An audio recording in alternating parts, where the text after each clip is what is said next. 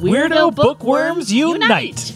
Do your reading tastes range from dystopian sci fi to middle grade fantasy? Dark psychological thrillers to gory body horror, From YA paranormal swords and sorcery, extraterrestrials, murder, mayhem. and beyond? then we want to share our love of reading with you.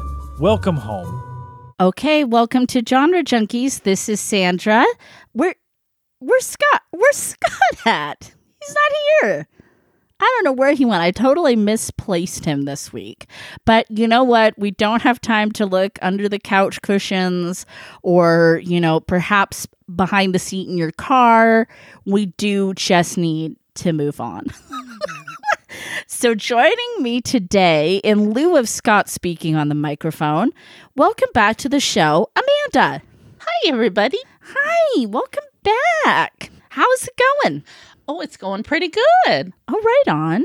Well, I'm really glad you're here because, hey, hey, uh, did did you read some of the Gargoyle Queen books like like I did What, what, what, gargoyle? by Jennifer Estep? Yes, indeed. Yep. Okay, perfect. Then we can do an episode. Why not? We can Let's do an do episode. I mean, we're here. The books are here. You know what's funny? Jennifer's here too. Y- you don't say. Yes. Okay, enough cloak and dagger. We're talking about the first two books of Jennifer Estep's Gargoyle Queen novel series, which would be Capture the Crown and Tear Down the Throne. And I have read some other books by Jennifer Estep as well, so we're going to be talking about that. And then lucky lucky us jennifer actually was able to sit down and talk to me a little bit and i gave her an interview. So we're going to play that. So how the structure of this is going to go is we're going to talk about book one spoiler free. Just kind of get you interested in the world and what we thought about everything. Then we're going to go to jennifer's interview which is also spoiler free. And then the second half of the episode we're going to talk about the second book which is tear down the throne. So then that way if you've read the books and you're caught up, you can join us over there. Or if you're wanting to know what the heck these Gargoyle Queen books are all about, we're going to get you there. Does that make sense? Sounds good to me. Well, one more little thing, one more little tidbit. We got a really cool book Mythic World. Let's talk about Mythic World. Can we talk about Mythic World? about by Kerby Rosanes. Um, Mythic World Color Timeless Legends, brought to us by Plume. So this um, is kind of like a little series, and they've put out other ones too, including I think it's called Worlds Within Worlds, Fragile World. So this one depicts a lot of scenes from mythology, specifically mythological creatures from all over the world. And then in the back, there's actually like a little glossary. And so it'll be like, you know, if you were coloring a phoenix, then you can go back there and learn about the phoenix as well. So, which is really cool because um, we both love mythical creatures, and there was um, characters I had not encountered before in this gorgeous book. So it's not just like your run of the mill characters, you get some fresh blood. Sure. Yeah. It's not not only the things that we all love that are you know, uh, but they're, they're kind of rote almost. Yeah, yes. But uh, no, it's it's got all kinds of different things All over the Uh, world. all over the world, different cultures, different. and here's what I want to say about this specifically: Talk to us. every single page is a work of art by itself. You don't even have to color you it. don't have to even color it. Like honestly, I found myself just like just going through it and and uh, just being wowed by every single different story, and the, sometimes ones that I had never heard of before. Um, but it's it's it's beautiful. It is a beautiful book, and I I'd recommend it for anybody, even if you're not really super into coloring. That's okay. let's let's talk about that because I am a bit into coloring. I'm not super into coloring. I'm a bit into it. Um, I have like a horror themed coloring book that I like to color in sometimes, and it's like for adults as well. Um, Amanda is a very good fine artist, and then on top of being a fine artist, she's really really good at coloring. And I know that sounds weird to say, but okay, Believe me, it's weirder to hear it, but okay. So, like, talk to, okay, how do you, because this is very relaxing for you too. This isn't like a stressful thing when you color. No, no, this is how I kind of de stress. So this is we're kind of spreading the gospel of adult coloring here. If you've been embarrassed to try, you are among friends. So you kind of work with like you do pencil and pen and gel pen. You do like everything sometimes I'll- on the I'll- same page. Yeah, I'll do anything. And sometimes all on the same page. A- absolutely. Sometimes it's it's just it's whatever's calling to you from that character or that spot or whatever, or maybe you just learned something new. Maybe like they have these wonderful crayons and stuff now that they they they mark up at a high high price, but it's really just a crayon, and so Crayon is just a crayon. and the crayon's a crayon, and it, that's okay. And it, sometimes that's exactly what you want to do. That's sometimes that's exactly what you want to do. And sometimes too, you can. uh Oh, this is just too in the weeds for anybody who's No, not not into this. Um, say say you take like a like a sharpie or something like that, and so you get like a really nice pigmentation, saturated, whatever, and then maybe you do uh maybe you do a crayon over that. maybe you do um a, a colored pencil over that. Maybe you do a watercolor pencil over that Yeah. Yeah, as long as it's completely dried and saturated and everything. But but then you can you can do anything you want to. Yeah, there's no rules. And I think that's rules. very appealing to Adult people. coloring is it's for you. it's it's for me, and, I think I'm not the only one. No, that's why this is like an industry. So I think it kind of helps to like the subject matter Oh, absolutely. Because I mean, you got to be kind of inspired by what you're doing. I mean, whether or not Yeah. it's it's it it doesn't have to be super important or anything like that. But Yeah. it it in this particular case, of course, it's literally mythic. Yeah. Um, but uh, sometimes it's just something fun, something cute, something you like. Yeah. That's all you have to. And if you guys haven't colored in one of these, so it's different when you from when you were a kid and the pages were kind of that cheap brown that so no matter what you color, it's gonna look like that brown color. And like there's a very simplistic line drawing where it's like, yeah, the whole hair of this I don't know, let's call it let's say it's Pegasus. The whole mane of this Pegasus is like just one big block. In these books, you might have like lots of strands in there. So you can really get lost in the intricacy of it. Um, it's a good thing to do listening to music or while TV's on that you don't really have to pay attention to. Absolutely, I, I completely agree. Completely agree. Yeah. So, okay. So I just can't wait to show you guys. I hope we can show some pictures off of our new coloring book and maybe some pages that we do and inspire other people to draw some really, really cool, crazy, um, sometimes scary, gory, mythical.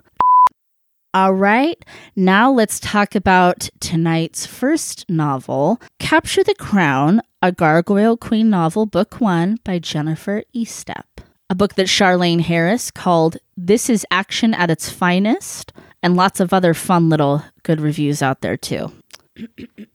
Best-selling author Jennifer Estep returns to her Crown of Shards world with an all-new trilogy and a bold new heroine who protects her kingdom from magic, murder, and mayhem by moonlighting as a spy. Gemma Ripley has a reputation for being a pampered princess who is more interested in pretty gowns, sparkling jewelry, and other frivolous things than learning how to rule the kingdom of Andvari. But her carefully crafted persona is just an act to hide the fact that Gemma is a powerful mind magier and a spy. Gemma is undercover trying to figure out who is stealing large amounts of tearstone from one of the Ripley royal mines when she encounters Prince Leonidas Morricone of Morta, her mortal enemy. Gemma tries to steer clear of the handsome prince, but when she finds herself behind enemy lines, she reluctantly joins forces with Leo. But coming to Gemma's aid is Grimly, her beloved gargoyle. Despite the fact that Andvari and Morta are old, bitter enemies, a dangerous attraction sparks between Gemma and Leo. Further complicating matters is Leo's murderous family, especially Queen Maven Morricone, the mastermind behind the infamous Seven Spire massacre. The closer Gemma gets to the stolen Tearstone, the more deadly plots she discovers. Everyone is trying to capture the crown, but only one queen can sit on the throne. I really actually like that um that description. So a little background, a little history here, a little history. So mentioned in there is the uh, Crown of Shards series. This is a standalone series, but this is spin off characters from that other series. So you don't have to have read it. Amanda hasn't read those. I have read those, um, that trilogy.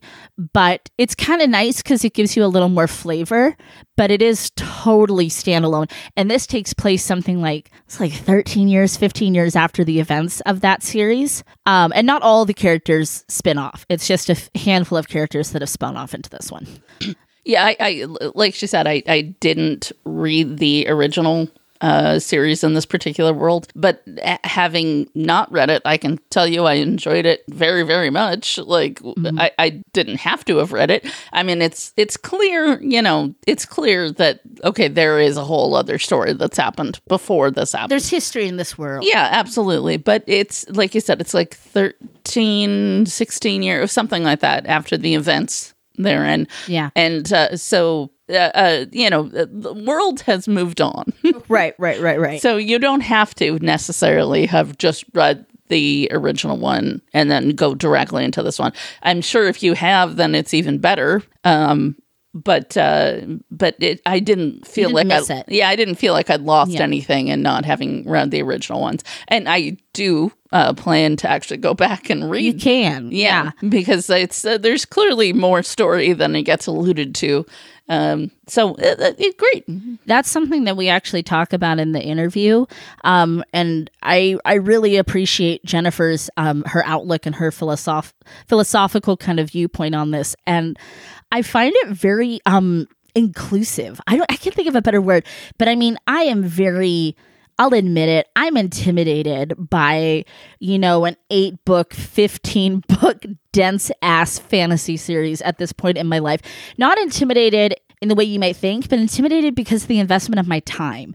And then, you know, there's always those series that people are like, well, stick with it because book four or five, it starts getting good. And it's like, are you I, I don't I don't think I've got it in me to go to go to book four or five if I if it hasn't hooked me already. I I don't know that it's No. gonna work. no i'm not willing to i'm not willing to do that and not only because i review books on the show so i have to think about my time i spend with any particular series scott and i both consider that but i mean i don't i i don't like how is that appealing like maybe you know, maybe things should be broken up a little.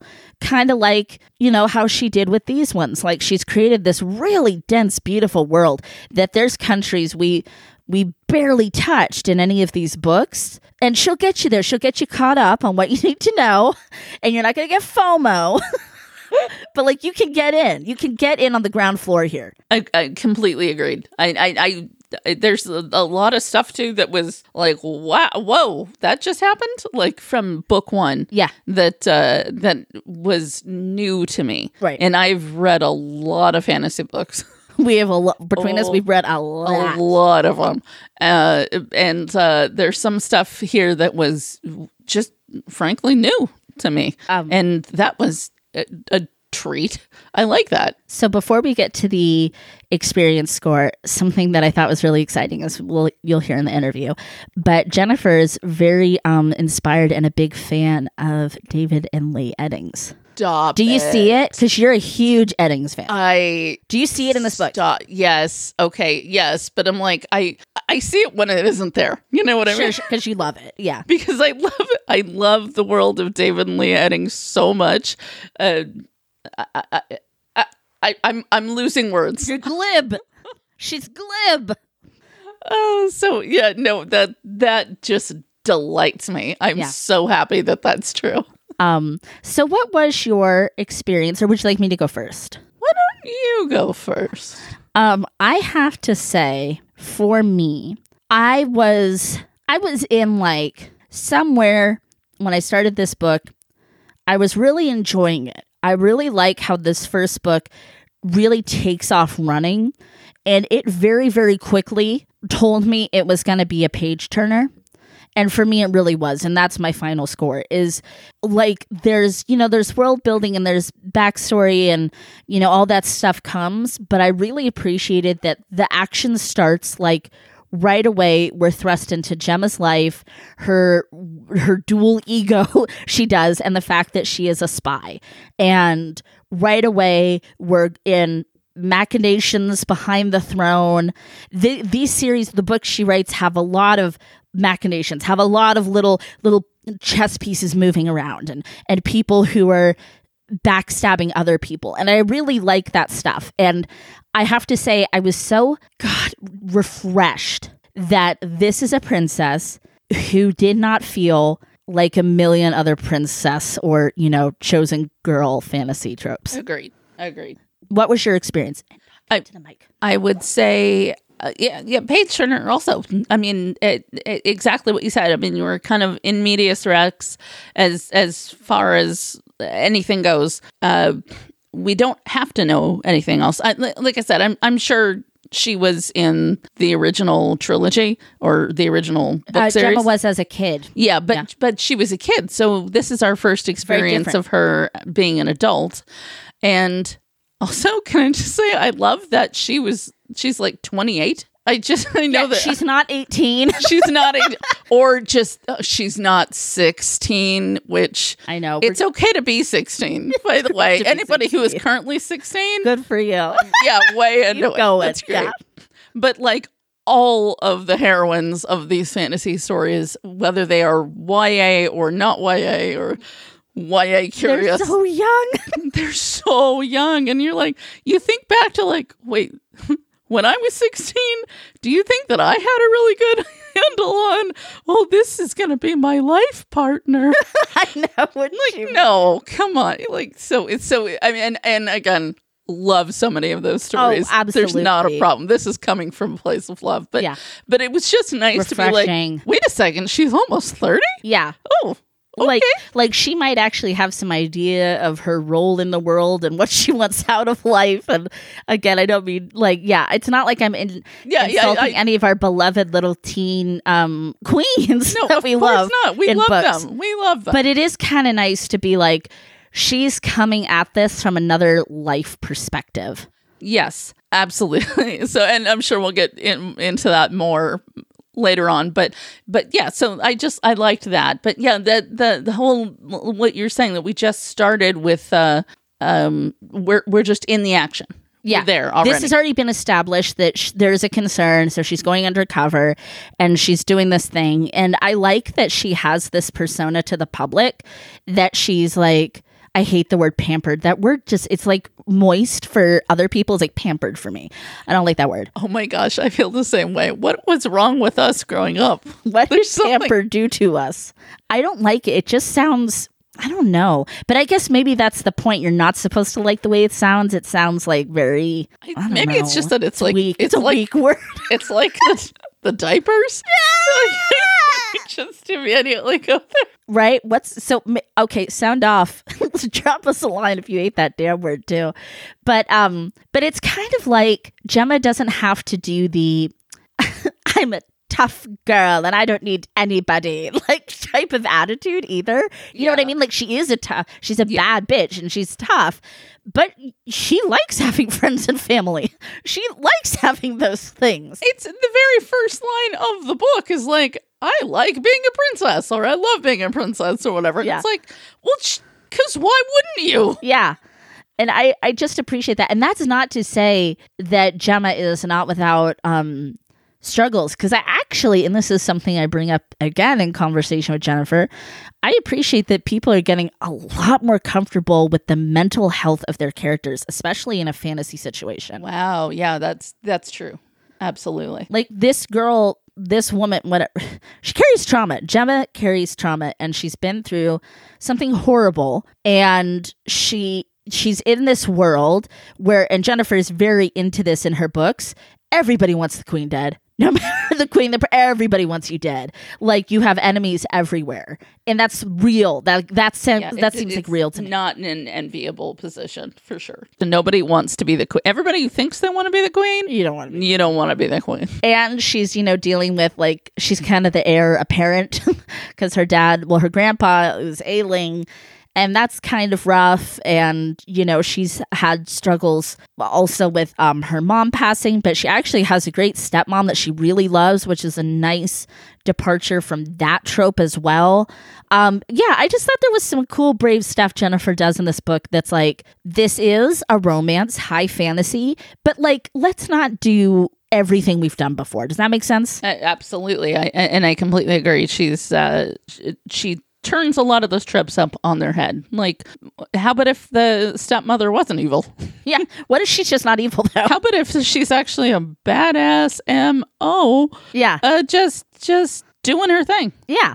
How about that? Um, and then also let's like if she just puts it right out there, puts her cards right out there. I could literally kill people with a thought. I had done it as a child more than once, and I have bloody loved doing it again right now. Like, thank you. I mean, there's something about that that is to get a little deep with it. She owns her power, right? And like she knows that she's really powerful. Yeah, yeah, and and powerful in ways that she doesn't even understand Right. how how far she can actually go down this road.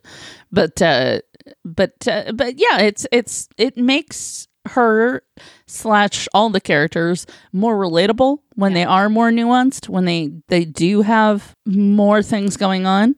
And i again i don't necessarily have any problem with the trope. Uh, um, there's a reason why I, re- I read those books. I Sure. like them very much but but uh to to take it into like a much more modern uh, understanding of of who people are and all the complicated weird things that make us who we are like well that actually makes a much more interesting story Yeah.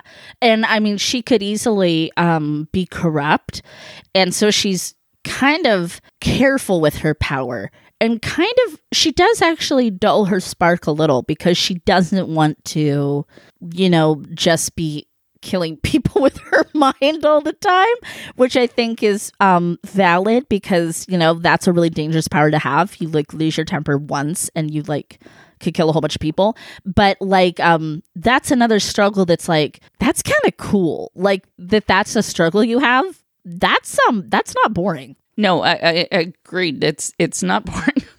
It's uh again being more complicated actually usually makes for a better story certainly more interesting characters. Um so i, I think she does a beautiful job of that. Not and it's not just our, our main character gemma either. Like every single character that you get to know at all in the, in these books or certainly in the first book that uh, it, it, they they are in and of themselves.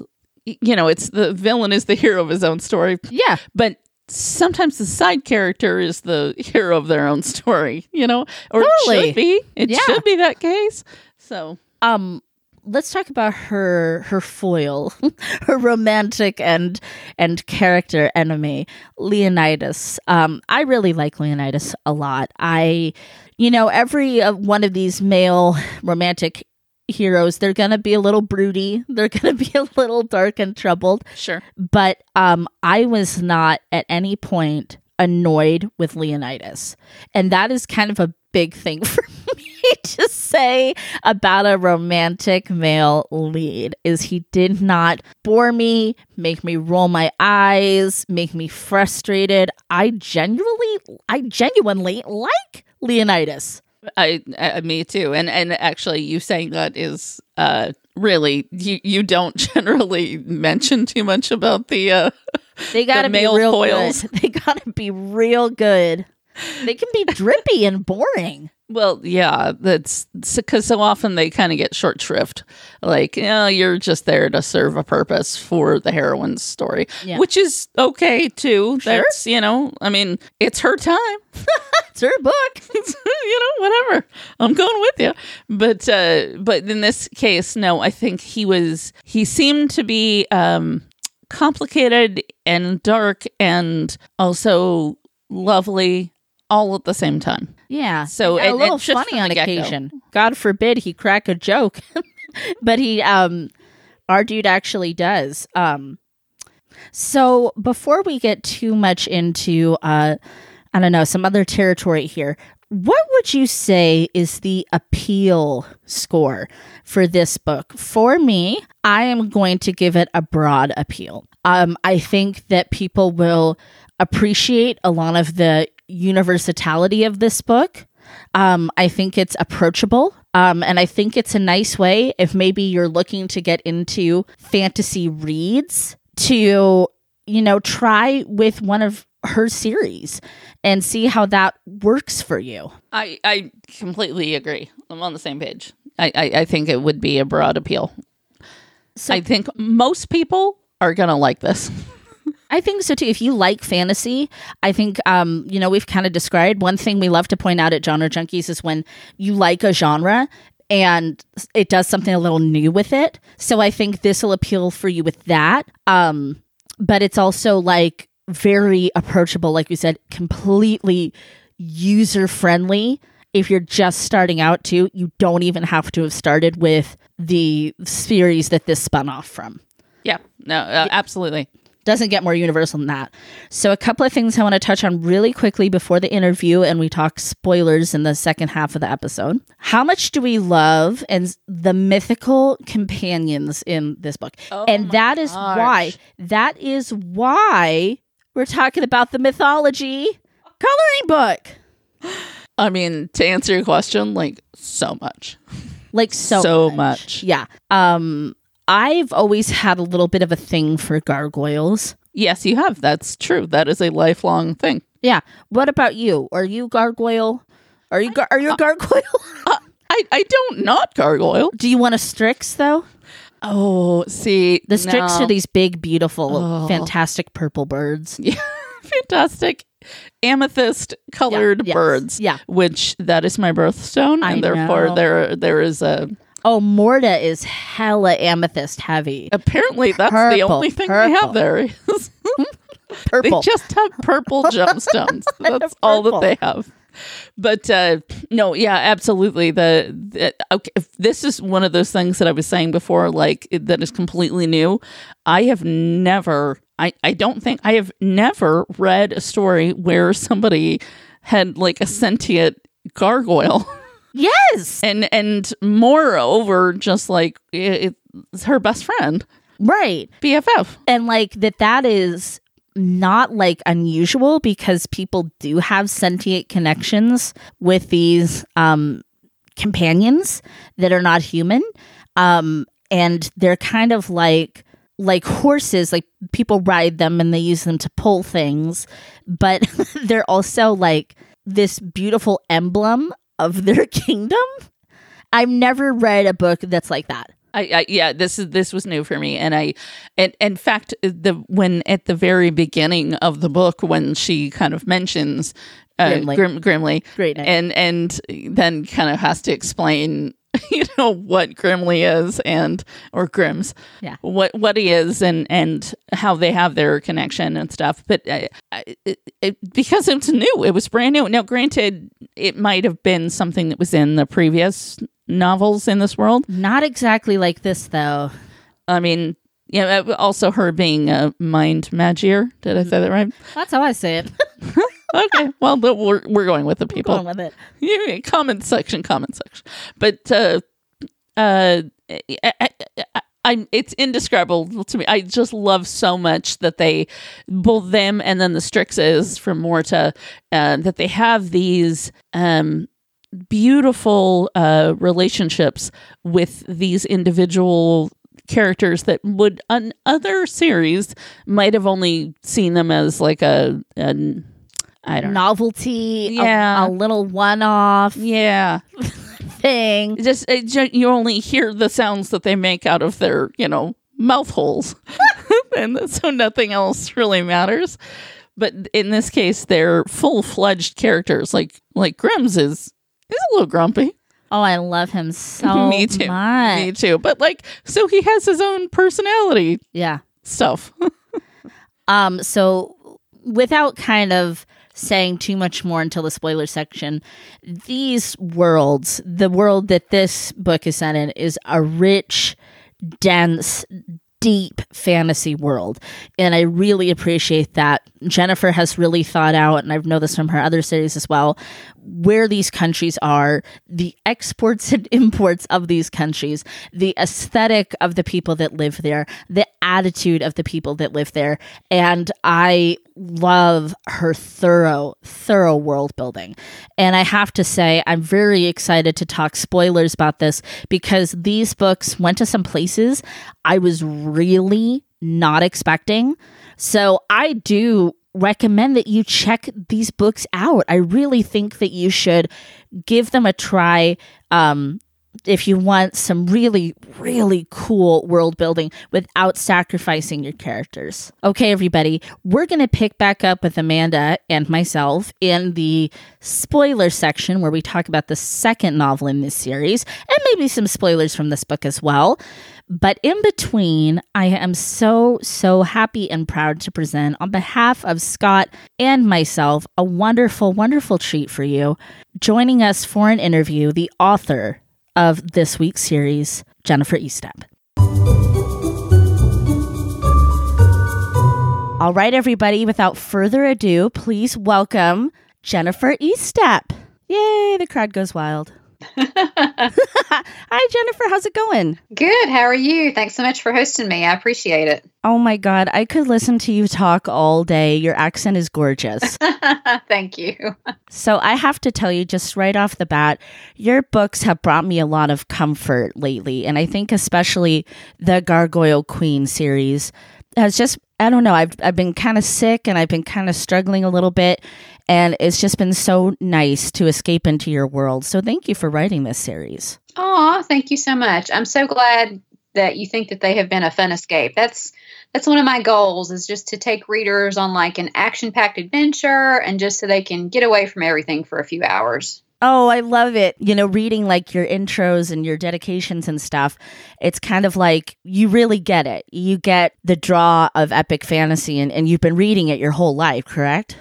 Oh yeah, I discovered epic fantasy way, way back in high school. Um, you know, The Hobbit and The Lord of the Rings, and then oh. people like Terry Brooks and David Eddings, and you know the oh David Eddings. Oh my God. Oh, The Elenium. Have you read that series? Well, you know what's funny is I've dabbled in David Eddings, but it was like my older sister. David Eddings is like her god, so it was kind of like I couldn't, you know, it was like that's my sister's thing, but I do love him. Yeah, that was um, the Elenium was one of the series that I really, really liked um, back in high school and college. And you know, I've just I've always loved anything with kind of magic, action, adventure, romance. It's all the good stuff. It is all the good stuff. Yeah. And as a die-hard horror fan, I appreciate that you get a little bloody and a little violent sometimes. I appreciate that because that makes um it ups the stakes, you know? I think it does, and it's always interesting. I get some comments sometimes about, um, you know, that there's too much cursing or there's too many romantic scenes or whatever in books. Yeah, not just the epic fantasy, but I've had that comment about several of my different series. But yeah, but nobody ever says anything about the violence, and I just find that really fascinating and kind of sad yeah. in a way. right? That's there's there's like a sociological question in there that we're like, oh, not this, but this, you know. Mm. No, I love the swearing. I love the violence, and I think you write great romance too. So, you know, there's always going to be haters. um, what is your favorite step in the writing process? Because you are a prolific writer. I, actually, I have a couple of different favorite steps. Like as I'm actually writing the book, I always love writing the fight scenes and the action scenes, and just mm-hmm. kind of figuring out um, how my heroine can use her wits and her magic to defeat, you know, the villains at the end of the book. Mm-hmm. Um, I love writing a, like a big epic fight scene at the end. no, that's no, I can see that there. Um, there is definitely an art to writing a fight scene where you can like you can lose people. So it's um you know you just kind of get lost in it. But no that's um that's really interesting. Yeah well I, w- I always tell people one of my favorite shows as a kid was the a team um so you know that probably tells you all you need to know about like my inspirations and things like that but yeah like I said, I, have always loved anything with a lot of action and adventure in it, and those are the kind of scenes that I like to write. And yeah, Then my other favorite part is, um, you know, with as an author, you go through revisions and copy edits and page proofs. You have to reread your book a lot of Right. times. So my very favorite part is when I get to the end, the page proofs, and it's done, and I think I never have to read this book ever again. It- that is hilarious. And then it's like, and then people are like, hey, come on our show and talk about it, though. I, I like talking about it. I just hate reading it and rereading it. Oh my goodness. Yeah. I can't blame you there. I think that's a very fair answer to that question. Um, how has your writing process changed over the years? Ah, well, I think with every book that I write, I learn a little something about writing or editing or character arcs or something like that. Um, Mm. I hope that I'm a much better writer today than when I was first published, um, Oh, like, oh gosh, fif- 15 years ago. oh my gosh. Yeah. Um, I would say that I just, I probably know what makes a story work a little bit better now than I did when I was younger. And just, you know, more experience, more books under your belt. Um, Yeah. there would be times, you know, when I would like start a book and get halfway through it and think this isn't working and, you know, set it aside. And I think I know much quicker now, like whether an idea has merit and is going to turn into something or whether it's just, you know, not for me. Yeah. Right. No, that's that seems natural. That seems like a natural part of, you know, as you get to know your own storytelling. So I have to ask you, are you a fan of gargoyles specifically? Because I know you love a good mythical creature. I do like mythical creatures. Um, you know, when I was coming up, Tear Down the Throne is book two in my Gargoyle Queen series, but it's actually a spinoff of my Crown of Shards epic fantasy world. So when I was setting up the Crown of Shards world with, you know, Kill the Queen and the other books in that series, um, I did want to do some more epic fantasy type of creatures than what I have done in some of my other books. And, you know, gargoyles were just one of those things that kind of popped into my head. It was something that I hadn't done before. hmm Um, and I just think they're just such a cool part of our so many buildings and architecture all over the world. I, I think they're absolutely beautiful. Yeah, no, I'm a huge fan of gargoyles, and um, I would really love my own sentient gargoyle companion. so that was um, that's a big treat in this book. There is a wonderful gargoyle character, and there's other gargoyles and strixes and oh, all sorts of wonderful things. So I have read the uh, Crown of Shards series, and I greatly enjoyed that series as well. Um, I- believe you can correct me if I'm wrong that the Gargoyle Queen books are standalone. I mean, it's great if you've read the other series because that's where you meet some of these characters. But I think you did a wonderful job of catching everybody up. Thank you. And, you know, I always try to do that in all of my books, you know, enough backstory where somebody can just pick it up and start reading because you never know. I mean, most people will start with book one of the very first series. But mm-hmm. then, you know, a lot of people are in the bookstore browsing and they just pick it up and say, oh, this looks cool, and not realize that it's part of a series or that it's a spin off series or whatever. So I always try to put enough of the backstory in there where you can sit down and read it and know what's going on. Oh yeah, no, I I totally hear that. Especially like when I was a teenager, I got most of my books from like library book bag sales. And so like you wouldn't always know. like, oh, this is book 15 in a series? Yeah. Oops, my bad. You would get like Yeah, book seven and book 13 and, you know, book 20 or something. right, exactly. So did you always know you wanted Gemma, our our princess Gemma, to have her own series? When I was writing um, Kill the Queen, and Gemma is in that book, but she's 12 in that book. Um, you know, as I was writing it, and Gemma goes through this really horrific thing and Kill the Queen, and I thought, wouldn't it be interesting to do a series where Gemma is an adult and to see how this one big event still impacts her, you know, even into her adult life? Absolutely. Um, so, yeah, it was kind of in the back of my mind as I was writing the original Crown of Shards books for sure. I really appreciate them that as well. And you know, I I I like how Gemma she's carrying trauma. And some of your other characters do that too. And they're still badass, courageous heroes and heroines, but it's okay to put a little bit of, you know, it's okay to not be okay in there. You know what I mean? Definitely. I mean, so many of us, you know, especially the last two years, we've gone through this like whole big collective trauma. Yeah. Um, so yeah, I mean, I think bad things happen to everybody, but you know, sometimes you just kind of have to have to keep going whether you really feel like you can or not. So Right. It's it, it humanizes even these um, you know, epic heroes. Have struggles. Heroes have struggles too. Be kind to your local hero. um, I adore a good map, and your books have good maps at the start of them. Did you have a hand in designing these maps? Okay, so uh, as far as my artistic skills go, um, I'm a good writer. I am terrible at drawing. I did I did draw the initial map, and it is basically squiggles and stick figures. Love it, love it. Um, but my publisher, they hired a wonderful artist. Her name, I want to say her name is Virginia Nori or Nore. I'm not sure how you say her last name. Sure. And um, she basically she took my squiggles and my stick figures and she came up with these wonderful, fun, whimsical maps. Um, I think Oh. they're amazing. They are amazing. Like I would a hundred percent buy a print of these maps because I think they're there's I don't know there's like there's intricacy, but it also is very approachable and it looks like someone I don't know someone was like oh you're traveling over there let me draw you a map.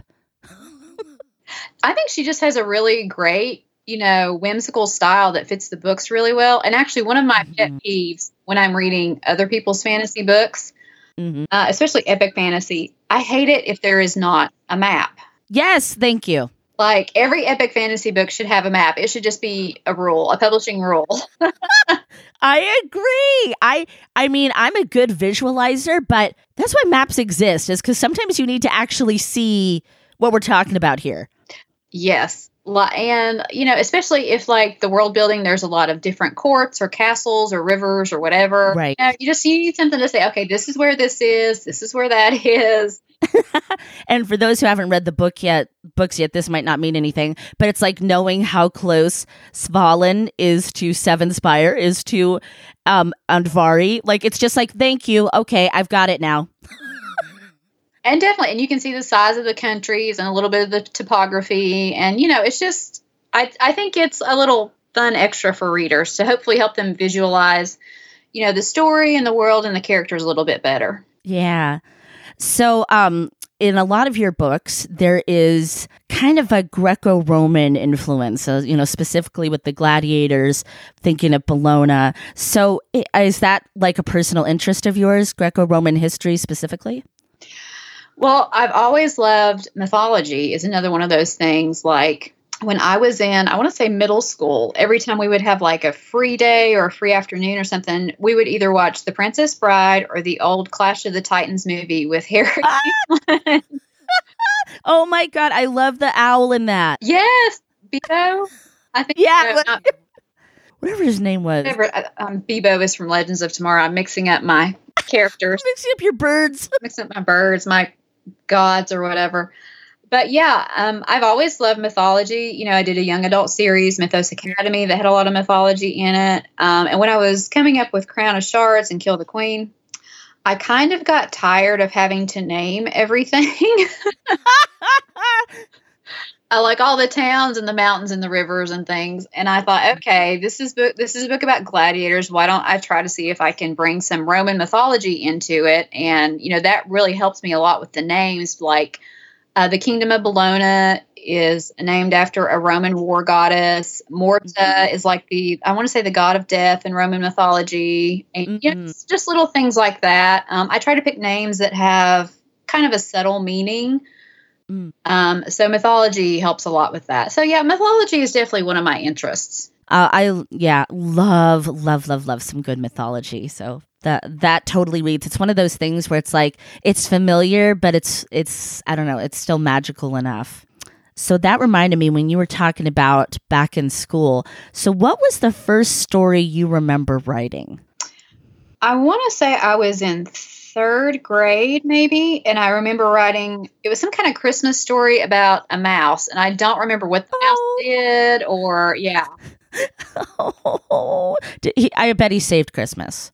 I bet she saved Christmas. I have no idea. I think it was for an assignment. Like like I said, I think maybe in third grade. I, I don't remember all the details, but um, Yeah. and then you know my mom would take me to the library every week as a kid. So that's kind of how I fell in love with books and reading in the first place. And then one summer in college, I thought I'm going to see if I can write a fantasy book, uh, and I did, and it was very very bad.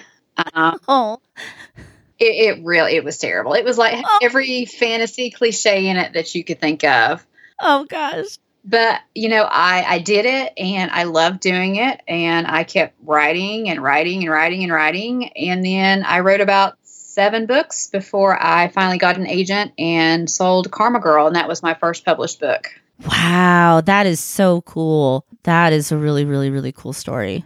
Well, congratulations. Um, practice makes perfect, clearly. So I follow you on Instagram. People can follow you on Instagram. Uh, we love cats here at Genre Junkies. Tell us about Kitty Boodle.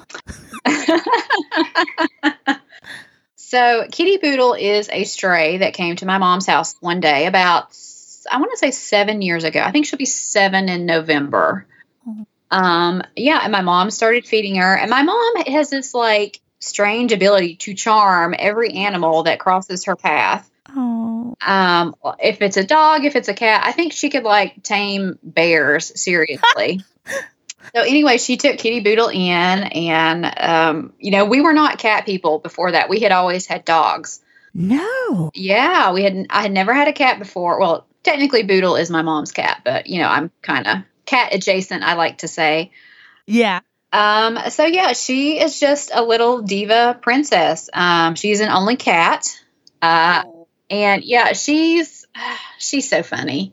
And she, She's gorgeous too. She's She's- just gorgeous. she is very, very pretty, but I'm a little biased. And she looks so sweet in the pictures that I post on Instagram and in my newsletter. She is a vicious little serial killer. All the best cats are. All the best cats fake it. I mean, seriously, if um if Gin Blanco from my Elemental Assassin series had a spirit animal, it would be Kitty Boodle because Kitty Boodle is a stone cold killer. Oh my god, I love it. I well, you know, our our show is technically produced by a cat, producer Stitches, who's here right now monitoring the interview. So yeah, they um they have agendas. They have agendas. And she's also she's like a little ninja. I never like hear her. Like I would No. I went in the house. Um, this has been probably about two months ago, and um, there's this place on the porch where she likes to bring stuff that she catches.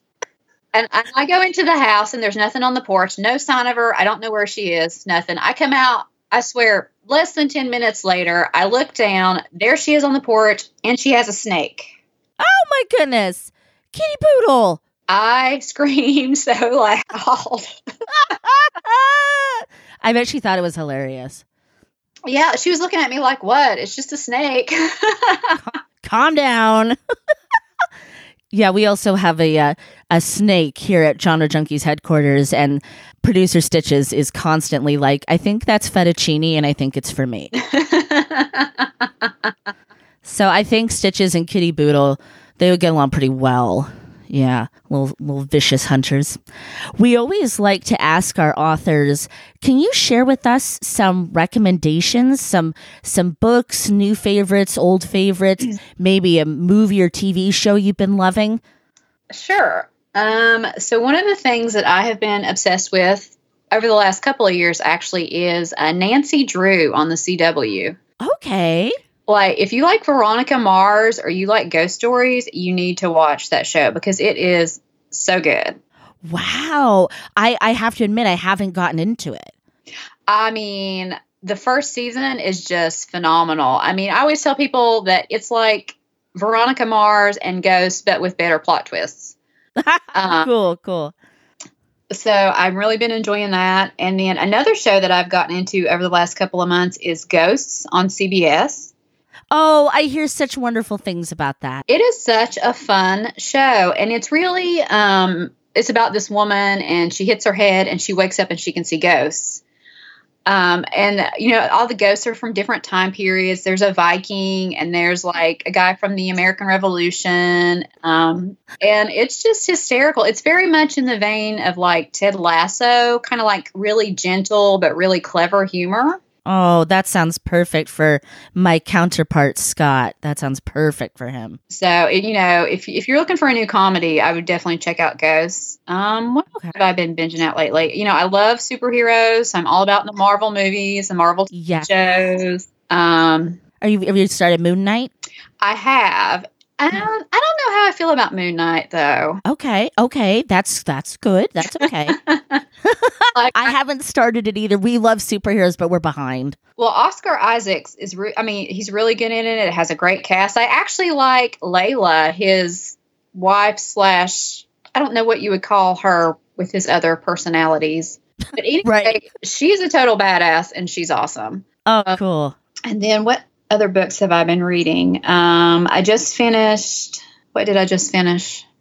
Right now, I'm reading. Uh, Maria Snyder has a young adult sci-fi series. It's called.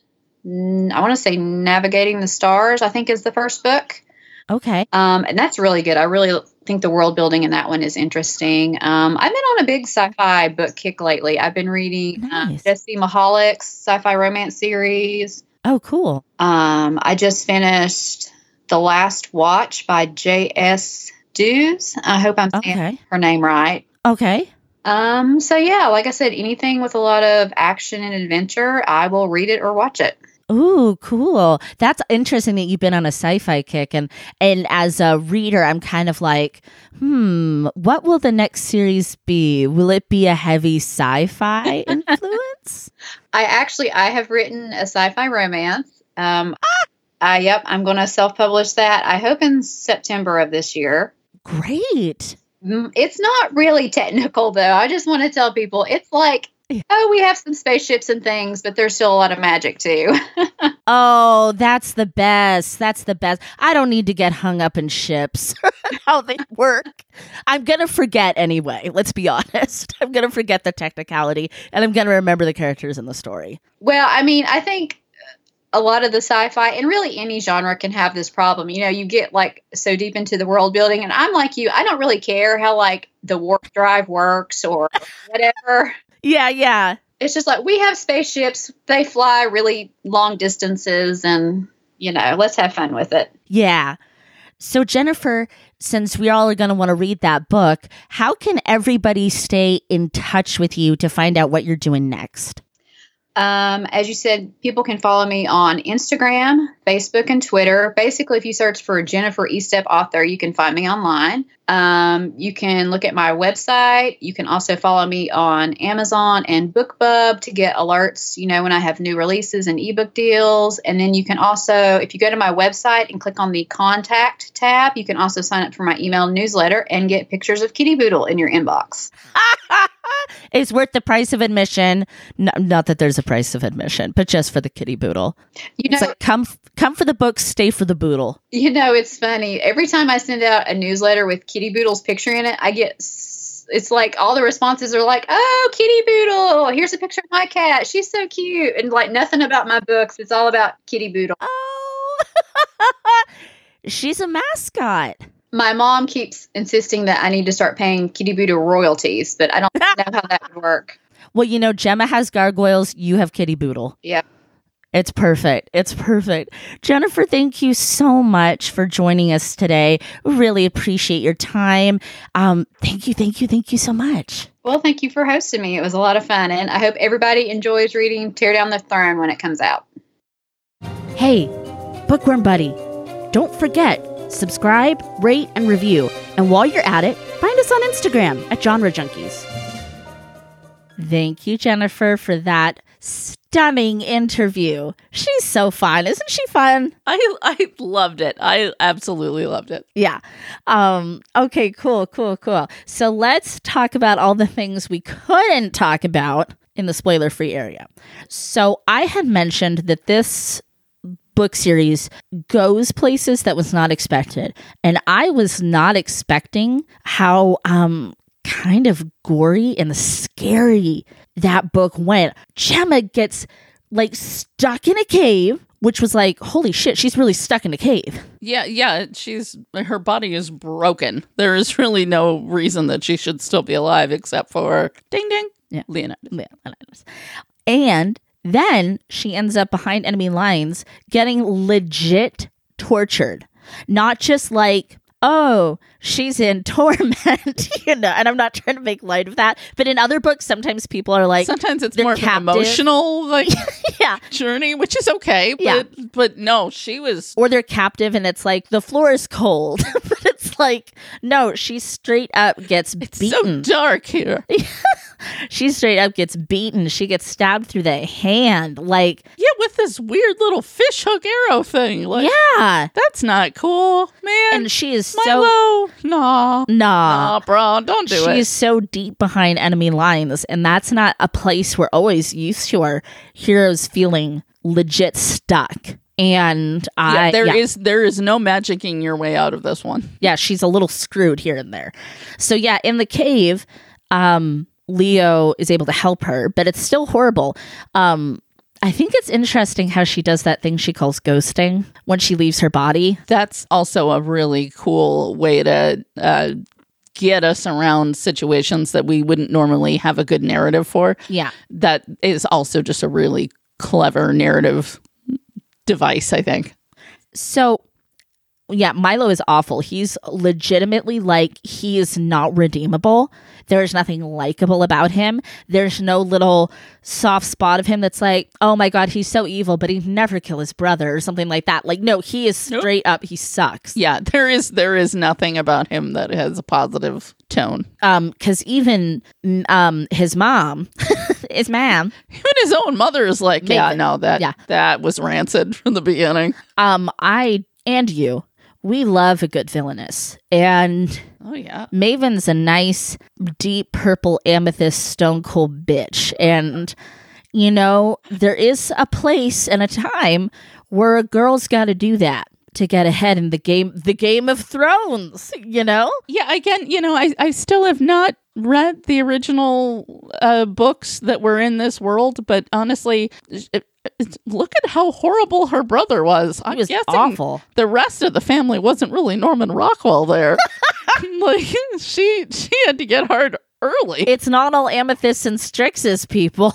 like, yeah. Morta's a Morta's a tough place to grow up. But you know what I appreciated is it's actually in the first book when Leo shows her all the good things about Morta. Um, Oh yeah, it's really important to him to show her like these are real people. They're just like thinking, feeling real people who, you know, bake bread and do the things that people do. they don't grind children into the bread. they don't, you know, all sharpen Normally their teeth. they don't. They're not Yeah. all like us. yeah. they don't sharpen their teeth into little points. Like there's a lot of normal people going about their day and there's a lot of pride in their, you know, rich fighting history. Um so I and I really appreciated that because you know, you can get a little bogged down in the enemy and what all the bad royals have done, but the royals don't represent the whole people, you know? No, of course not. Yeah, it, it, it's it's. I, I, I like that too. It's it's again, and it's one of those things like turning the trope on its ear, and uh, and making it more interesting. Yeah. Do you think you'd fit in more in Andvari or Morta? Well, I'm not into mining that much, so I feel like probably Morta, but but uh, I I mean I don't know. I don't know. They are It really good like- with their gems in Andvari. Feels like Bellona is probably the place I'd like to be. Oh, Bellona's get- great. I mean, but I don't know.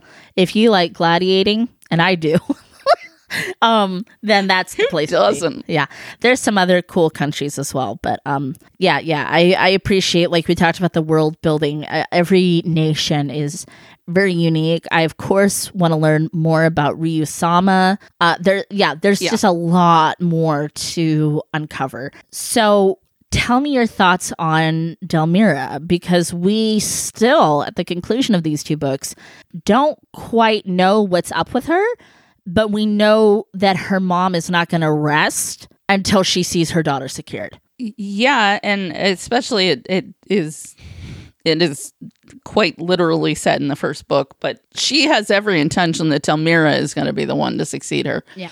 Um, she's she's going to be the next queen, not not queen consort, but the next queen. Yeah. And uh, so that's cool. Um, and also, yeah, she seems like she's she's a little bit more like Leonidas, where like she really does have a conscience Yes.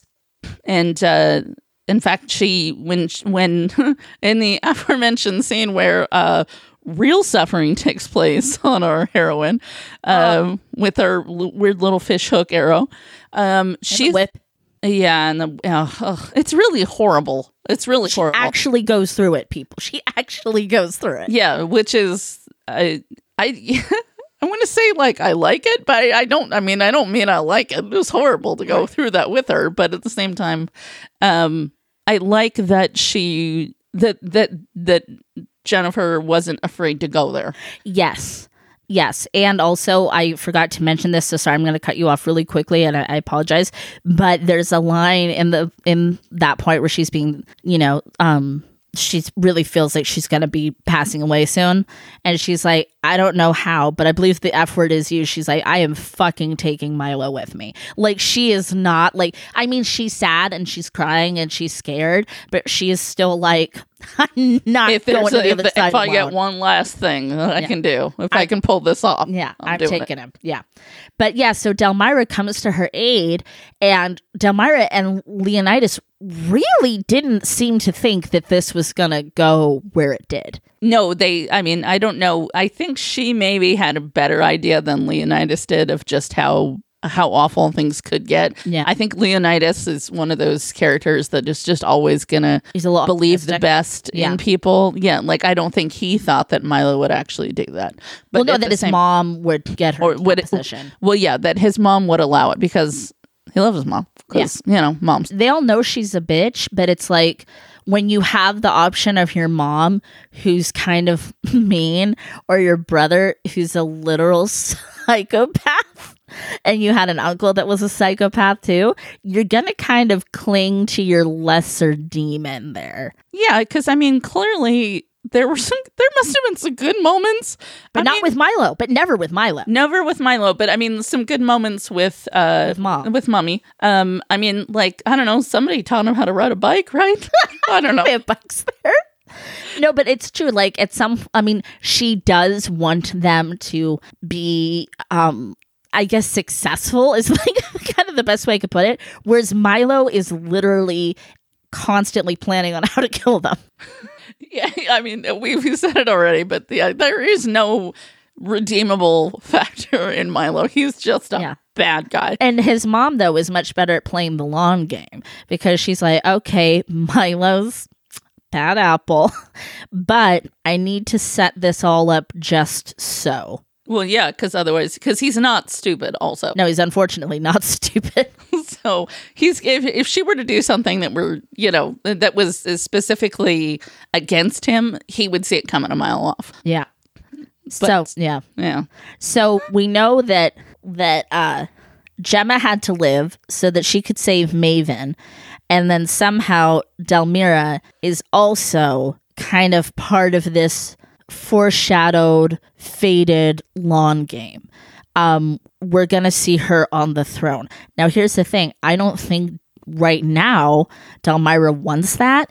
And I don't think she wants to be her mom's puppet either. So I'm not sure how her story's going to go. I have to say I'm very curious because I'm really like I don't I don't see how we're going to get this character to a happy ending, which I know Jennifer will get her there. But I'm like, but how and in what steps are we going to get her there? Because she also has some really intense power. Yes, and I I completely agree, and it's uh, but that's that's again to the point of like having nuanced characters.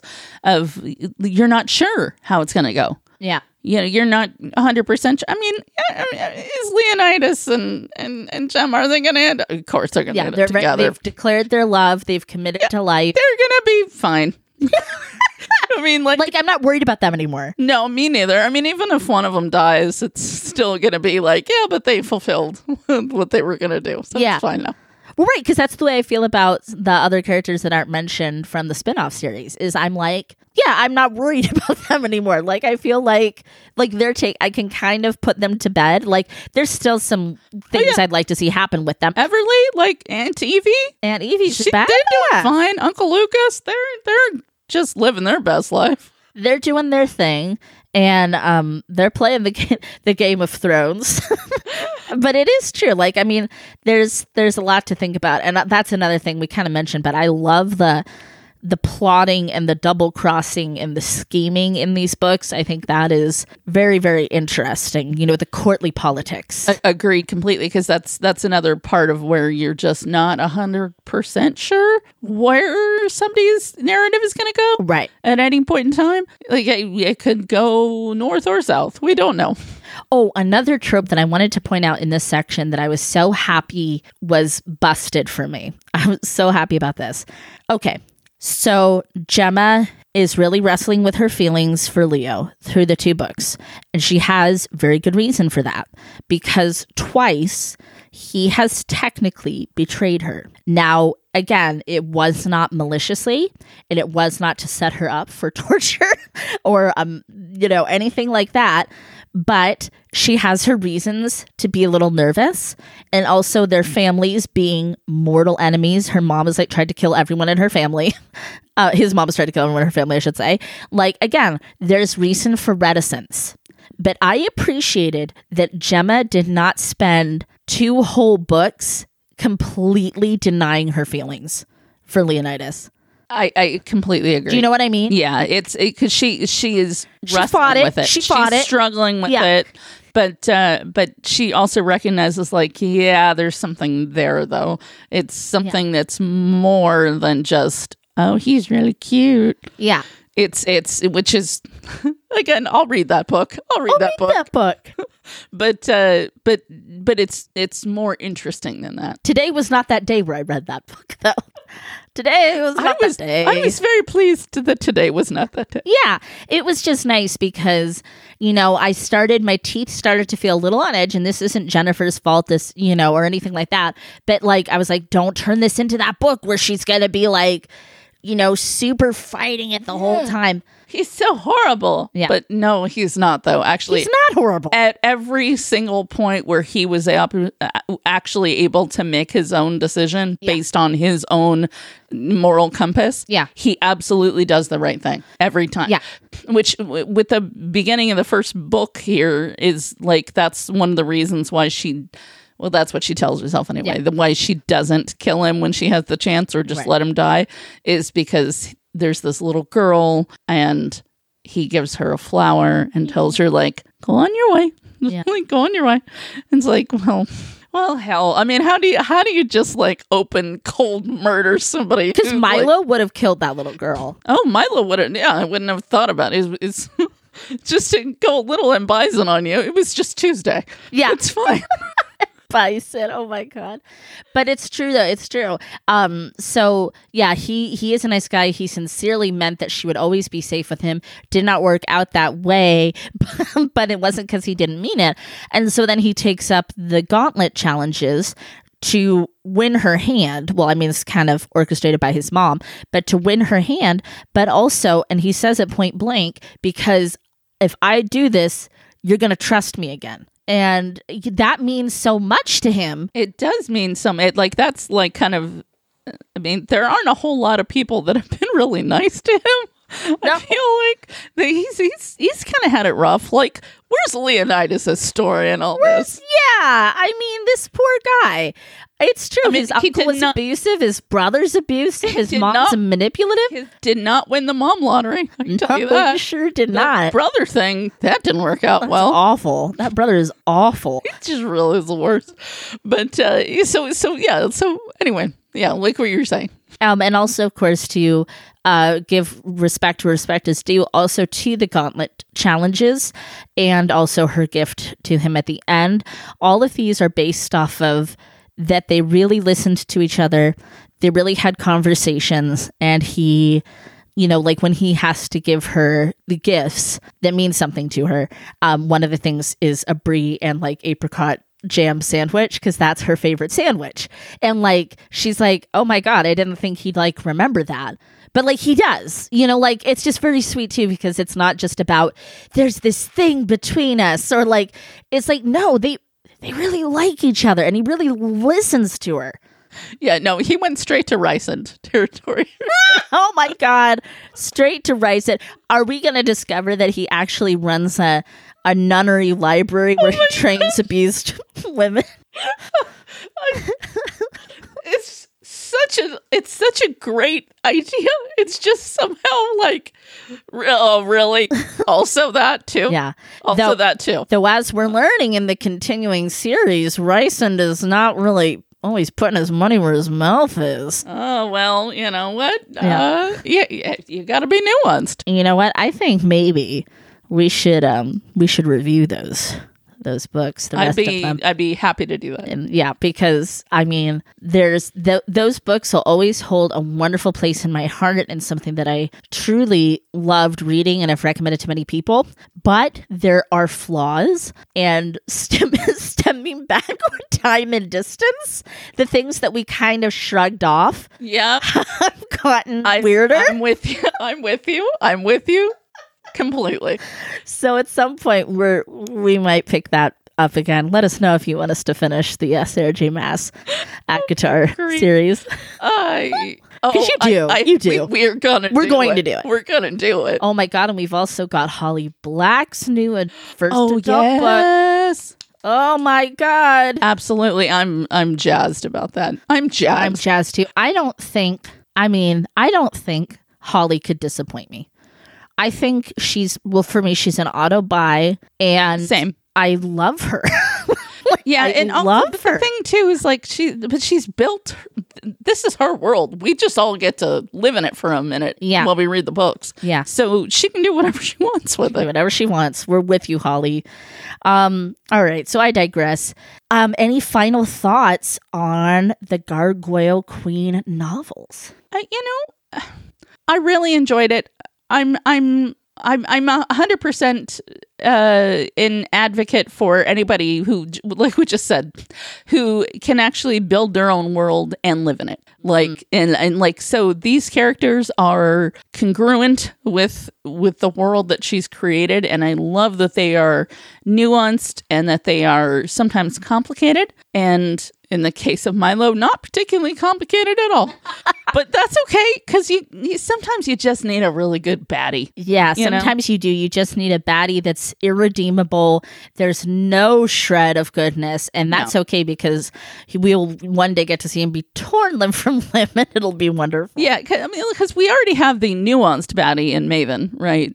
Yeah, So we already we got that. We got the like, We okay, like her. she can do this. Like, Yeah. the author is not afraid to do this. we are secretly rooting for Maeven. We kind of are. Yeah, but a that's little us. bit. That's us. That's you and me, and I don't know. I don't know. It was, we were always Team Hans Gruber. It's Sure, you know, we love a villain. Yeah, it's just We love a villain as long as they're not like this or what's the teacher in Harry Potter, the mean teacher? oh, Del- um, Dolores Umbridge. Umbridge. I hate her. She's a great another example of an irredeemable villain to me. Me too, Ben. also because she's not a Death Eater. No. You know, I mean, like that's one of the the great things about her is like she's not a follower of Voldemort. She just sucks. she just is in and of her own narrative just evil Yeah. Um I I agree. I'm very invested in these stories. I really really am chomping at the bit for Delmira's story to be told because I want her to be happy. I want everybody to be happy and I want to I, i want her to be happy too and I'm not ready to leave this world behind these characters. Um, you know, it was hard for me when I finished the Crown of Shards books because I wasn't like ready to to let go. you weren't ready to say goodbye well clearly Yeah. neither was jennifer estep Yeah, she and- wasn't ready to say sayonara either and this is such a cool world. I'm I'm not ready to say goodbye to it, and I'm very invested in you know seeing this through and and maybe even getting to see Gemma take the throne. Like, I mean, I don't know if we're gonna get that because she's still she's gonna have to bump off her dad if that's the case. But um, oh, I, i've had that thought too where it's Yeah. like well i want her to be quit oh what that means two characters we like are gonna die real quick too, I forgot to say this. Shout out to heir apparent Dominic, dad Dominic, he is awesome. And there is the moment near the end of uh, Tear Down the Throne where she comes to him and she wants to talk about relationships and she wants to talk about things that we would traditionally see same gender parenting Oh, yeah, yeah, yeah. talk about. And um they are close and they love each other and he like respects her as an adult and I really didn't expect anything less from Dominic or from any of Jennifer's characters, but it was very much like wow, thank you for that she can go to people in her life sometimes. That means a lot. Yeah, because that's often the case with uh, with our all the m- beloved YA heroines. Yeah. I mean, definitely love Tell it. anybody But anything. they're almost always completely on their own, and so that's the Yeah. only way you can find strength is just through an impossible situation that you found yourself in. Yeah. That's the only way that a woman can actually be strong. No, actually, you can be strong and be a man or a woman or whatever you want to say. yeah, Doesn't matter. doesn't it doesn't even have to be. I do you. That's all I have to say. Just you you do you. But whatever you're going to be, be you the hardest you can be. And and it's okay that sometimes you need to ask for help. I I think that Who that's gets through life alone? I No one. well, I haven't managed it so far. I mean, everybody needs people. Everybody needs somebody that is there for them. So, yeah, let's. I mean, it's fun to make your heroes larger than life, but humanize them a bit, please, or they're unrelatable. yeah, I mean she's she's already got like mind magic. So, like she can read everybody's thoughts and move objects with her thinking place and you know like she's already got a lot of stuff going for Got her a lot on her plate. She's also a princess. Like Yeah. she's got a lot of of um high cards to play. yeah. And so it's okay if once in a while you just don't have it in the deck. She goes to Alvis. She goes to, um, you know, her other mentors. She goes to Rico. Like it's important. Yeah. Absolutely. And and uh, also I think just to what you were saying in the very beginning too is like it's okay to have a positive experience between um a father and a daughter. That's okay. Like Yeah. like uh, why don't we celebrate that sometime? We have a really freaking awesome dad. we have an awesome dad. She has an awesome dad, and look at all the shit her and her dad been through. Yeah, I mean, and that's you know, I mean, some privilege, of course, granted. Sure, sure. But uh, but even then, like, I mean, you could still turn out to be Milo, like, so it it could be worse. Ah, pulling the horns off of gargoyles and stuff. That evil little cretin. He's really horrible. I can't wait till he dies. I He's wa- gonna die, right? I, I, mean, keep thinking about who I want to kill him, and then I'm kind of also like, but I want him to like fall into a trap of his own making too. Oh, You know what I mean? I know exactly. Yes, yeah. You'd be be in a situation where there's actually nobody to blame for his death except Yeah. for him. Yeah, I would. I really want to see him get his Yeah. his due. Hopefully, that won't be the case. Well, thank you, Scott, for producing this episode. Thank you, Amanda, for guest hosting with me and explaining all about how adult coloring works. You can use anything, people. You can use literally anything to make your art. But no, seriously, thank you, Amanda. Thank you for being here. Thank you for having me. This And- is wonderful. And thank you, Jennifer Estep, for writing some interesting books that we could talk about for for a long time to come. And I hope that we will get the opportunity to do so again. Thank you for joining us for the interview. You're welcome in Genre Junkies any old time. And you, dear listener, please keep reading past your bedtime.